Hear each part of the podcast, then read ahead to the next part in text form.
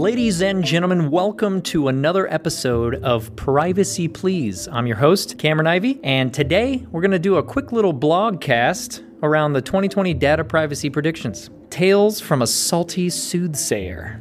That's a good groovy little title there. Inevitably, as 2019 came to a close, many of us look forward to seeing what awaits us in the new year. Data security professionals, in particular, have reasons to be optimistic about the state of data privacy in 2020. However, having read many lofty predictions about this topic already, I want to keep this one grounded in the reality of the lives and the colleagues, communities, and customers that we interact with every single day. The first reality is the one that Gartner analyst Nader Henein articulates really well. Privacy regulations across the globe have developed more in the past 12 months than they have in the preceding century. This fact is astounding. I'm going to say that one more time. Privacy regulations across the globe have developed more in the past 12 months than they have in the preceding century. In just one year, privacy regulations have changed more than they have in a hundred years. Incredible. This reality has significant implications for all of us as business leaders, consumers, and of course, citizens. For one thing, it has the potential to significantly affect the power dynamics of capitalism in the information age, as companies around the world are compelled to balance cybersecurity risks with data privacy risks to prevent privacy breaches. The introduction to the latest draft draft of the NIST privacy framework summarizes the overall lap between cybersecurity and privacy risks. For more than two decades, the internet and associated information technologies have driven unprecedented innovation, economic value, and improvement in social services. Many of these benefits are fueled by the data about individuals that flow through a complex ecosystem. So complex that individuals may not be able to understand the potential consequences for their their privacy as they interact with systems, products, and services. At the same time, organizations may not realize the full extent of these consequences for individuals, for society, or for their enterprises, which can affect their reputations, their bottom line, and their future prospects for growth. So, where does this leave businesses that are trying to understand how to balance the risk of data privacy for their customers with the imperative to deliver on their organization's economic goals? The following three predictions for data privacy in 2020 offer unique insights into the challenges we all face in the coming year and conclude with the ideas to begin addressing them.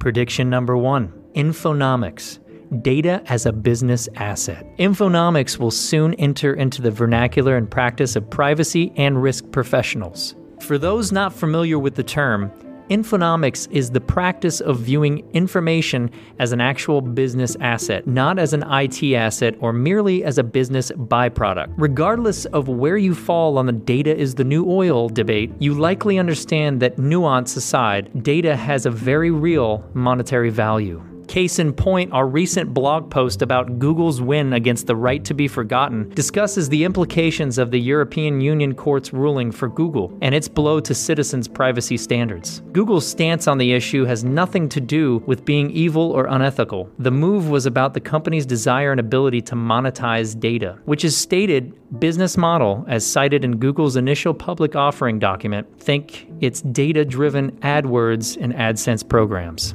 Prediction number two differential privacy, sharing anonymous data. As companies evaluate their options in today's rapidly evolving privacy landscape, this second prediction is couched in another concept that will become part of our collective data privacy conversation in 2020 differential privacy. Differential privacy is a system for publicly sharing information about people via their online behavior patterns versus their personally identifiable information, that's PII, such as social security numbers, ages, and locations. Practicing differential privacy is an attempt to retain the business value of data without increasing privacy risks. For example, Let's say you shop at Amazon but want them to delete the marketing data they collected about you. Even if they did it in accordance with specific compliance regulations, Amazon has to agree and remove that data to remain in compliance. However, Amazon could also use differential privacy techniques to retain information about you that does not identify you as an individual, such as your purchasing patterns. This data can be bought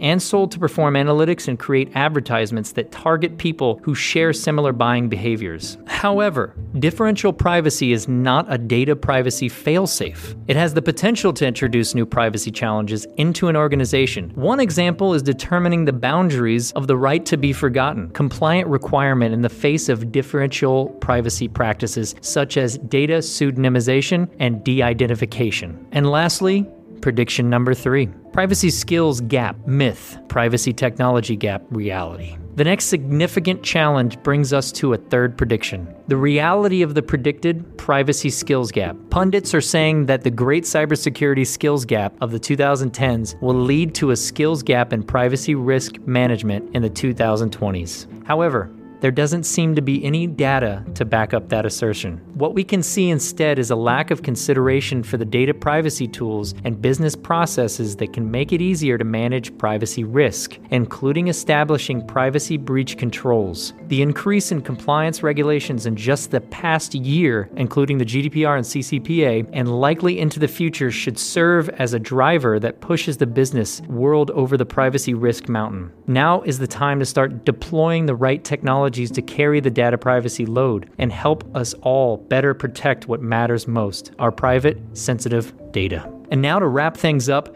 three tips to overcome data security challenges. To address emerging data privacy trends, business professionals tasked with data security, privacy, and compliance should heed three recommendations. Number one, realize that data is not an arbitrary byproduct of business practices. It is a business asset with a monetary value and high risk component, including from the ever expanding number of data compliance regulations. As such, monitoring and securing your data according to data protection legislation is critical to the future success of your organization. Number two, don't mix purchased marketing lists with customer lists.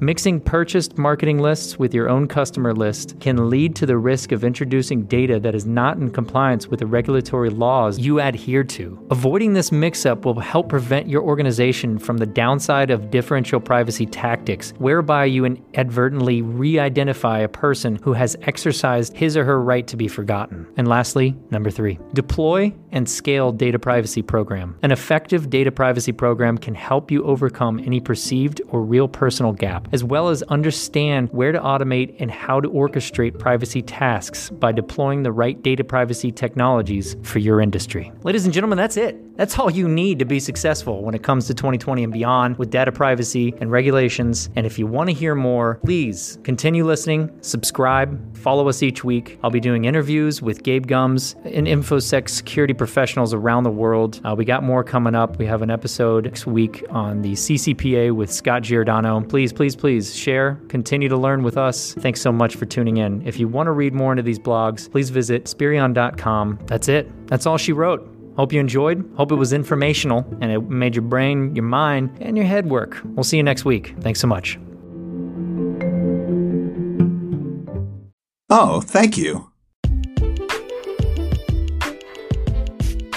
Thanks again for tuning in to Privacy Please. This podcast is brought to you by Spirion, protecting what matters most. Join us next week and every week as we delve into the intriguing world of security and privacy. You can email us at privacyplease at spirion.com and hit us up on our Twitter at privacyplspod. If you want to read more into these topics, check out our blogs on spirion.com. Again, I'm Cameron Ivy, an all around decent guy.